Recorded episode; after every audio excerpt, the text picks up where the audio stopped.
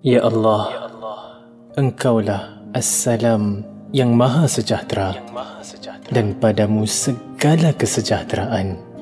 Berkatilah kami, bimbinglah kami, berpandu firman dan sabda NabiMu, firman dan sabda. Allah.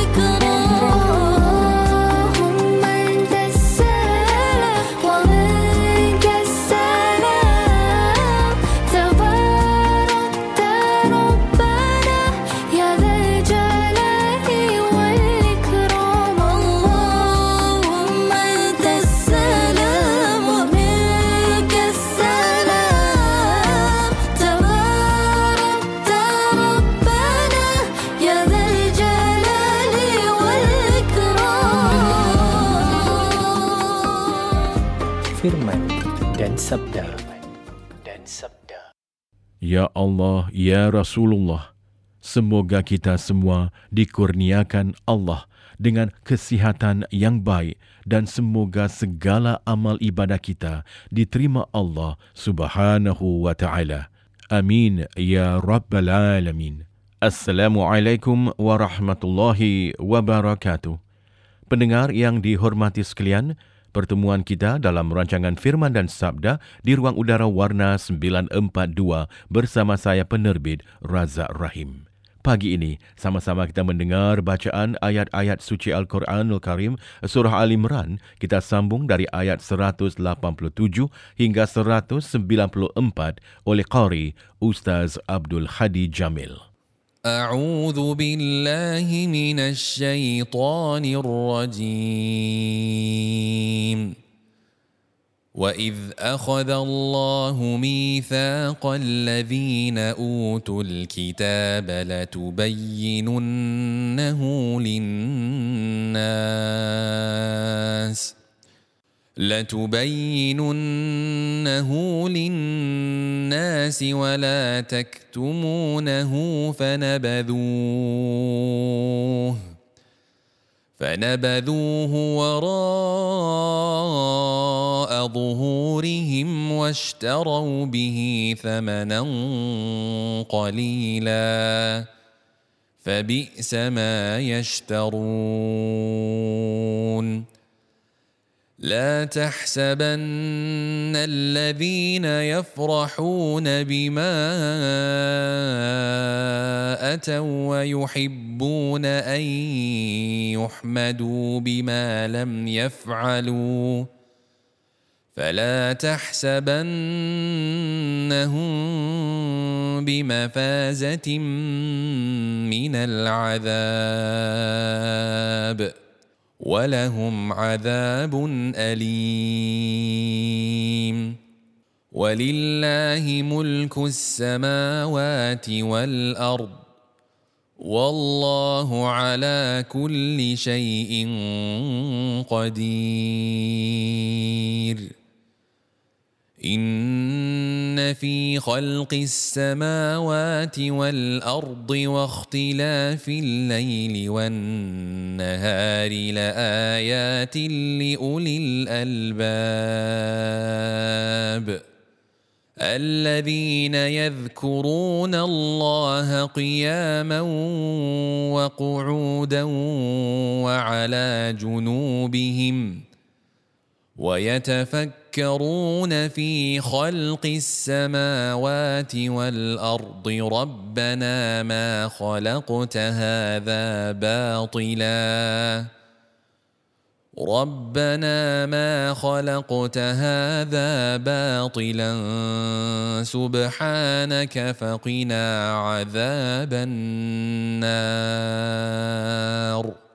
ربنا انك من تدخل النار فقد اخزيته وما للظالمين من انصار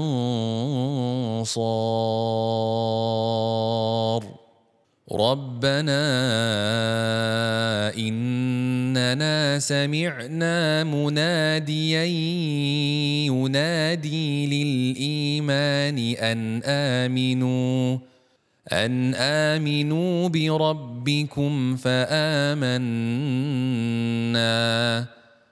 ربنا فاغفر لنا ذنوبنا وكفر كفر عنا سيئاتنا وتوفنا مع الأبرار.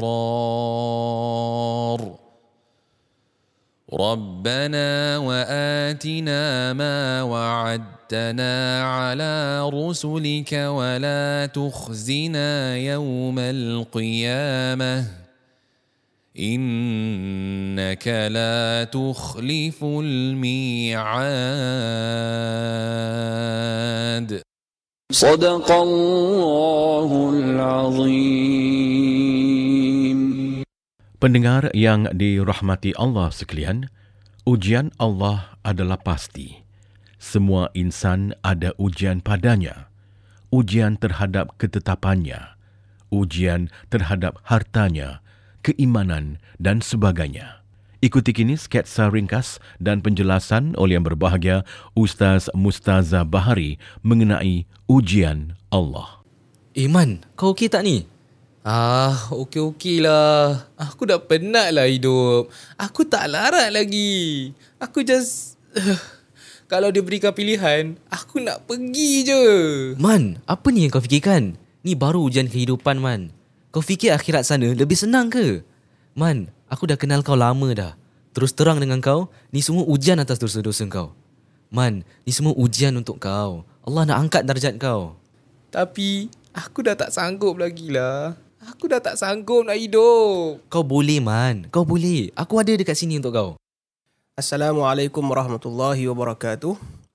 إن الحمد لله نحمده ونستعينه ونستغفره ونعوذ بالله من شرور أنفسنا ومن سيئات أعمالنا من يهده الله فلا مضل له ومن يضلل فلا هادي له وأشهد أن لا إله إلا الله وحده لا شريك له وأشهد أن محمدا عبده ورسوله اللهم صل وسلم وبارك على نبينا محمد وعلى آله وصحبه ومن تبعه وواله سبحانك لا علم لنا إلا ما علمتنا إنك أنت العليم الحكيم رب اشرح لي صدري ويسر لي أمري تم لساني يفقه قولي أما بعد Alhamdulillah syukur kita kepada Allah Subhanahu Wa Taala di atas nikmat yang diberikan kepada kita khususnya nikmat Al-Quran yang memberikan kita panduan yang terbaik untuk di dunia ini agar kita menjadi hamba-hamba Allah Subhanahu Wa Taala yang terpandu kepada keredoannya dan mudahan dia juga membawa kita kepada kebaikan di akhirat kelak menjadi syafaat bagi kita untuk kita dikurniakan syurga Allah Taala insya-Allah amin rabbal alamin.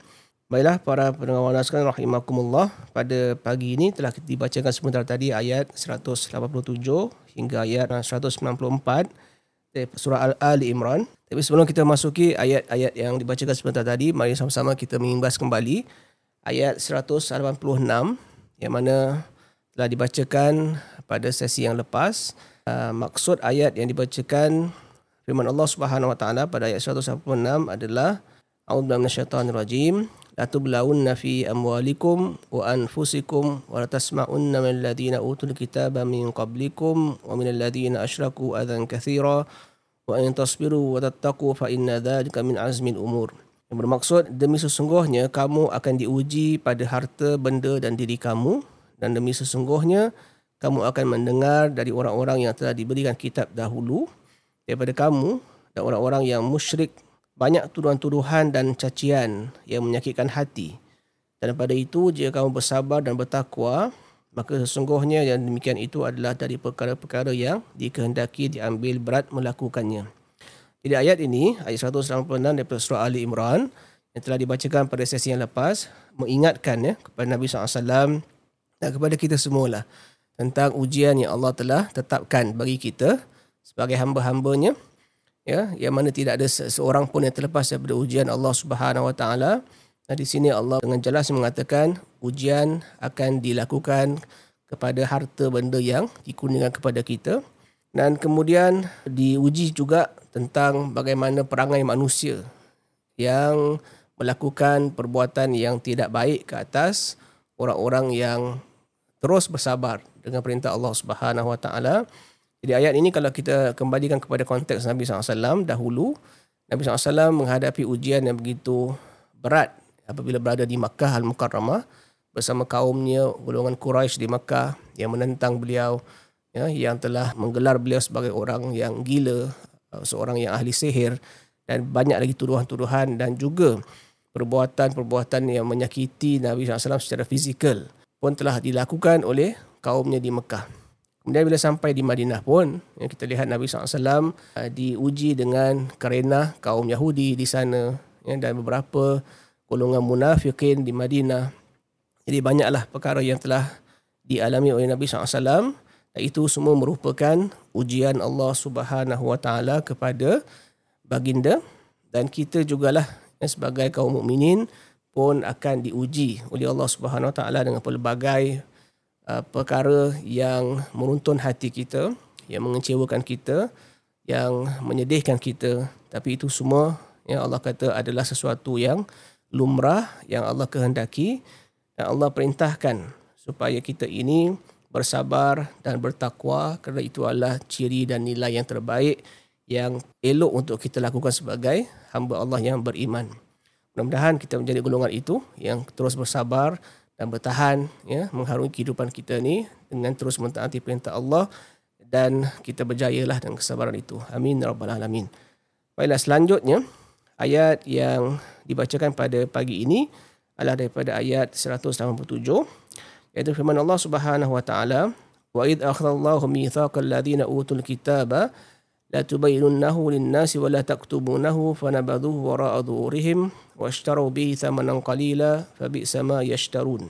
Ha, yang bermaksud dan ingatlah ketika Allah mengambil perjanjian setia dari orang-orang yang telah diberikan kitab iaitu demi sesungguhnya hendaklah kamu menerangkan isi kitab itu kepada umat manusia dan jangan sesekali kamu menyembunyikannya. Kemudian mereka membuang perjanjian setia itu ke belakang mereka serta mereka menukarkannya dengan mengambil faedah dunia yang sedikit. Maka amalah buruknya apa yang mereka dapati dari penukaran itu. Yang di sini adalah terkait dengan kisah uh, golongan atau sebilangan dan sebahagian golongan ahli kitab yang mana mereka itu diberikan Allah Ta'ala kelebihan ilmu pengetahuan tentang uh, isi kitab, eh, kandungan kitab Taurat dan Injil yang telah diberikan kepada mereka yang sepatutnya mereka tu menyampaikan kepada semua manusia yang ada ketika itu untuk mengajak mereka kepada Allah Subhanahu Wa Taala. Tetapi ya ada di antara mereka yang menyembunyikan. Cuma mereka menyampaikan perkara-perkara yang boleh mendatangkan faedah duniawi kepada mereka. Maknanya mereka ni menjual ayat-ayat Allah Subhanahu Wa Taala untuk mendapatkan kesenangan duniawi. Jadi itulah yang menjadi celaan Allah Taala ke atas mereka kerana urusan dian diri kepada Allah Ta'ala ini, urusan ibadah kepada Allah Ta'ala ini tidak sepatutnya menjadi bahan untuk dijual beli dalam hal-hal untuk mendapatkan kepentingan duniawi. Jadi ini adalah antara sikap orang-orang yang Allah sebutkan di kalangan ahli kitab mempunyai perangai yang sedemikian rupa. Pengajaran untuk kita hari ini sebagai umat Islam pun diingatkan supaya kita sentiasalah berlaku amanah dengan apa yang telah Allah sampaikan kepada kita yang benar itu kita laksanakan dan kita ikuti dan kemudian kita kongsikan kebenaran itu ke dengan orang lain dan janganlah jadikan ya al-Quran yang Allah turunkan kepada kita ni atau hadis Nabi SAW yang disampaikan kepada kita sebagai bahan tukaran ya untuk kita mendapatkan kepentingan duniawi sehingga boleh membuatkan ke, ke keadilan ataupun perkara yang hak itu perkara yang benar itu menjadi batil pula itu yang uh, pernah dilakukan oleh sebilangan uh, ahli kitab dahulu yang Allah sebutkan dalam ayat ini. Kemudian la tahsaban alladhina yafrahuna bima atau wa yuhibbuna an yuhmanu bima lam yaf'alu fala tahsabannahum bimafazatin min adhab wa lahum adhabun alim. Janganlah sekali-sekali engkau wahai Muhammad menyangka bahawa orang-orang yang bergembira dengan apa yang mereka telah lakukan dan mereka pula suka dipuji dengan apa yang mereka tidak lakukan Jangan sekali-kali kamu menyangka mereka akan terselamat dari azab yang pedih. Ha, inilah yang diingatkan kepada Nabi SAW bahawa apa yang berlaku di kalangan golongan yang ingkar eh, di kalangan Bani uh, Israel dan juga ahli kitab dahulu apabila mereka tu bergembira dengan apa yang mereka dapat. Kemudian mereka sampaikan apa yang mereka ingin sampaikan dengan cara untuk mendapatkan uh, kedudukan ya untuk dipuji orang untuk disanjung orang. Tapi perbuatan itu sebenarnya bukan untuk membawa orang kepada mengabdikan diri kepada Allah Taala ya. Sekadar ya macam ayat sebelum ini kita baca mereka menjual ayat-ayat Allah Taala untuk kepentingan duniawi mereka bukan untuk mengajak manusia kepada keredaan Allah Subhanahu Wa Taala dan rahmatnya. Jadi inilah Allah ingatkan Nabi SAW supaya janganlah kamu menyangka bahawa mereka itu akan terlepas begitu sahaja. Pasti mereka akan mendapat azab yang setimpal dengan apa yang mereka lakukan. Ya, kemudian ayat ini ada terkait dengan apa yang disebutkan oleh Syekh Wahab Zuhaili dalam kitabnya. Yang mana beliau menukil daripada periwayatan Ibnu Abbas. Di mana golongan ahli kitab di Madinah apabila Nabi SAW bertemu dengan mereka dan bertanyalah tentang perkara-perkara yang ada di dalam kitab uh, yang telah diturunkan kepada mereka. Lalu di antara penita-penita mereka itu menyampaikan sesuatu kepada Nabi SAW secara dusta. Ya? Apa yang tiada diada-adakan dan apa yang ada pula dirahsiakan. Uh, setelah mereka bersurai, telah selesai majlis itu, maka mereka bila kembali kepada puak mereka dan kaum mereka, mereka rasa bangga dengan apa yang mereka lakukan, eh, seolah-olah mereka telah menyampaikan yang benar. Sedangkan Allah Maha mengetahui bahawa apa yang mereka sampaikan itu adalah dusta dan tidak menurut apa yang Allah telah tetapkan. Jadi situlah Ibnu Abbas mengatakan ayat yang dibacakan tadi ya, adalah berkaitan dengan uh, golongan orang-orang yang merasakan bahawa mereka telah melakukan sesuatu yang baik dan terpuji tapi padahal dia adalah sesuatu yang tercela di sisi Allah Subhanahu wa taala. Seterusnya ayat yang berikut walillahi mulkus samawati wal ard wallahu ala kulli syai'in qadir. Dan bagi Allah jualah kuasa pemerintah langit dan bumi dan Allah Maha kuasa atas tiap-tiap sesuatu. Di sini kenapa ayat ini diselangi ya dengan ayat-ayat yang berkenaan dengan ahli kitab ialah nak menunjukkan kepada manusia bahawa apa sahaja yang kamu lakukan, apa sahaja perkara yang kamu sembunyikan, maka segalanya itu adalah milik Allah.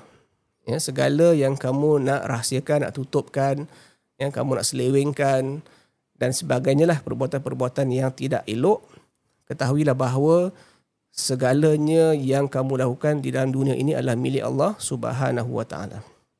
Ha, jadi Allah nak tunjukkan keperkasaannya dan kekuasaannya bahawa dia maha kuasa dan maha mengetahui segala yang berlaku dalam alam ciptaannya. Seterusnya inna fi khalqis samawati wal ardi wa ikhtilafil laili wan nahar la ayati li albab. Yang bermaksud sesungguhnya pada kejadian langit dan bumi dan pada pertukaran malam dan siang ada tanda-tanda kekuasaan, keluasan rahman Allah bagi orang-orang yang berakal.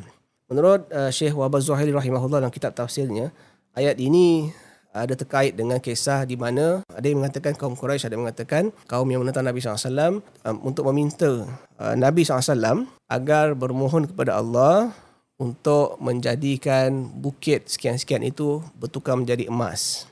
Lalu uh, Allah Ta'ala turunkan ayat ini untuk menunjukkan bahawa sebenarnya ciptaan langit dan bumi itu dan bertukar siang dan malam adalah petanda yang lebih besar, lebih hebat daripada permintaan kamu untuk sebuah gunung atau bukit itu menjadi emas.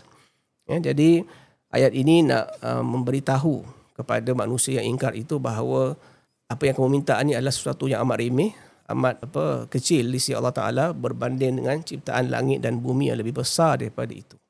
Kemudian mengikut riwayat uh, Aisyah dan juga Ibnu Abbas bahawa Nabi SAW uh, membaca ayat ini ketika Nabi melakukan salat tahajud.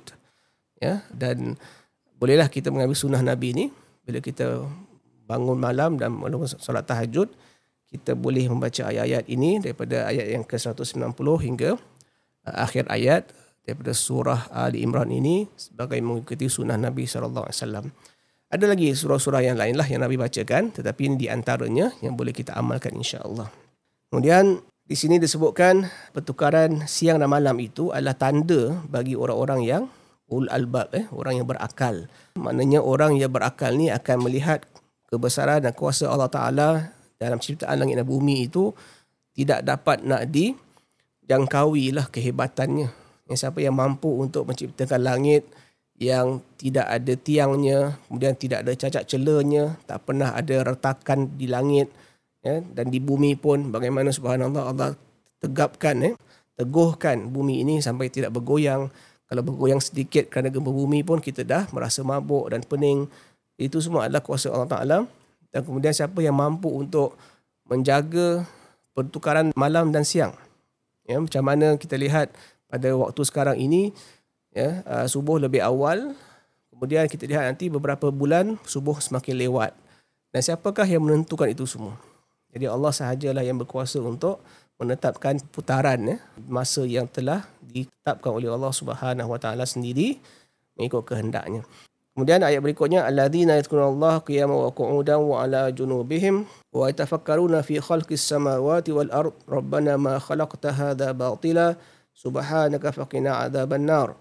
Orang-orang yang digelas sebagai ul albab itu ialah mereka yang sentiasa menyebut dan mengingati Allah semasa mereka berdiri dan duduk dan semasa mereka berbaring, mengiring dan mereka pula memikirkan tentang kejadian langit dan bumi sambil berkata, Wahai Tuhan kami, tidaklah engkau menjadikan benda-benda ini dengan sia-sia. Maha suci engkau, maka peliharalah kami dari azab neraka. So inilah sifat golongan ul albab yang mana mereka sentiasa mengingati Allah Subhanahu Wa Taala dan ada pendapat mengatakan mengingati Allah di sini adalah dengan melaksanakan atau mendirikan solat. Dan kalaulah dimaksudkan dengan solat di sini, maknanya solat boleh dilakukan dalam keadaan Eh, berdiri. Kalau tak mampu berdiri dalam keadaan duduk. Kalau tak mampu duduk dalam keadaan berbaring ya. Itu yang telah disebutkan dalam hadis Nabi SAW begitulah ya uh, arahannya ataupun ajarannya. Jadi kalau mengikut maksud ya Allah di sini adalah salat. Maknanya salat itu boleh dilakukan dalam keadaan berdiri duduk dan baring ya begitu. Kalau tak, tidak mampu berdiri duduk atau berbaring. Selain daripada maksud uh, solat, bolehlah dikembalikan maksud dia secara umum kepada mengingati Allah Subhanahu Wa Taala dalam keadaan apa sekalipun yang tidak menjadi masalah. Uh, dan ada juga di kalangan ulama uh, tafsir mengatakan ayat ini memberikan maksud ataupun pengertian bahawa sesiapa sahaja yang sesiapa sahaja boleh melakukan zikir kepada Allah Taala walaupun dalam keadaan dia junub eh, dalam keadaan dia berhadas. So uh, di antara mereka mengatakan misalnya kalau seorang wanita dalam keadaan haid kalau dia nak membaca al-Quran sebagai zikir zikir ni kepada Allah eh, sebagai zikrullah maka mengikut mazhab Imam Malik rahimahullah dibenarkan atas dasar berzikir mengingati Allah Subhanahu wa taala. So itulah di antara pembahasan para ulama kita mengenai yadhkurunallaha qiyaman wa qu'udan wa ala junubihim. Seterusnya mereka ni ulul albab juga sentiasa meminta kepada Allah Subhanahu taala agar dielakkan daripada api neraka. Berikutnya ayat firman Allah Taala Rabbana innaka man tudkhilin nar faqad akhzaitah wa ma min ansar. Wahai Tuhan kami, sebenarnya sesiapa yang engkau masukkan ke dalam neraka maka sesungguhnya engkau telah menghinakannya dan orang-orang yang zalim tidak akan beroleh seorang penolong pun. Ini dia di antara doa mereka kepada Allah Subhanahu Wa Taala dan kita juga boleh sama-sama mengamalkan doa ini. Seterusnya doa yang berikutnya Rabbana innana sami'na munadiyan yunadil iman an aminu bi rabbikum fa amanna Rabbana faghfir lana dhunubana wa kaffir 'anna sayyi'atina wa tawaffana ma'al abrar. Wahai Tuhan kami sesungguhnya kami telah mendengar seorang penyeru iaitu rasul yang menyeru kepada iman. Katanya berimanlah kamu kepada Tuhan kamu. Kami pun beriman Wahai Tuhan kami, ampunlah dosa-dosa kami dan hapuskanlah daripada kami kesalahan-kesalahan kami dan matikanlah kami bersama orang yang berbakti. Seterusnya doa yang berikutnya Rabbana wa atina ma wa'adtana ala rusulika wa la tukhzina yaumal qiyamah innaka la tukhliful mi'ad. Wahai Tuhan kami, berikanlah kepada kami pahala yang telah Engkau janjikan kepada kami melalui rasul-rasulmu dan janganlah engkau hinakan kami pada hari kiamat. Sesungguhnya engkau tidak memukiri janji. Inilah doa ul albab ya yang sentiasa memikirkan kebesaran Allah Taala dan ciptaannya. Dan juga sentiasa berzikir memuji Allah Taala pada setiap waktu dan keadaan mereka. Dan kita bila dipaparkan ayat seperti ini kita harap ya kita juga termasuklah dalam golongan itu. Yang mana Allah tunjukkan kemuliaan mereka ya, Allah rakamkan dalam Al-Quran supaya kita juga dapat ikut serta kebaikan yang mereka lakukan dan dengan kebaikan itu Allah akan menerima apa yang dihajatkan dan kita lakukan ya. Jadi insya-Allah uh, kita tergolonglah di kalangan orang-orang yang sentiasa berbakti kepada Allah Subhanahu taala, berbakti kepada kehidupan ini dan dengan itu kita harapkan agar Allah sentiasa meridai kita insya-Allah. Kita jumpa lagi pada lain siaran. Wallahu a'lam alamin. Assalamualaikum warahmatullahi wabarakatuh. Demikian tadi penjelasan dan pencerahan oleh yang berbahagia Ustaz Mustaza Bahari mengenai topik ujian Allah. Semoga kita telah meraih manfaat menerusi pencerahan itu tadi. Dengan ini sekian rancangan Firman dan Sabda terbitan saya Razak Rahim di Udara Warna 942.